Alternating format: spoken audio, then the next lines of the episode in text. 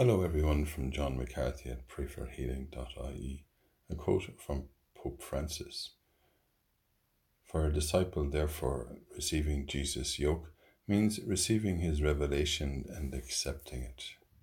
Today's Gospel reading is from Matthew. Jesus said, Come to me, all you who labor and are overburdened, and I will give you rest.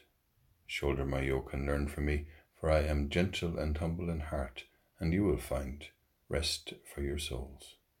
Yes, my yoke is easy and my burden light. Thank you, Lord, that you are with us in good times and bad.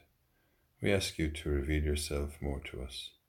Even in the midst of difficulty, give us joy. Even in the midst of peace and happiness, reveal yourself more to us, Lord. For you are indeed gentle and humble of heart, and in you we will find rest for our souls. Let us pray together and say for one another. Hail Mary, full of grace, the Lord is with thee. Blessed art thou among women, and blessed is the fruit of thy womb, Jesus.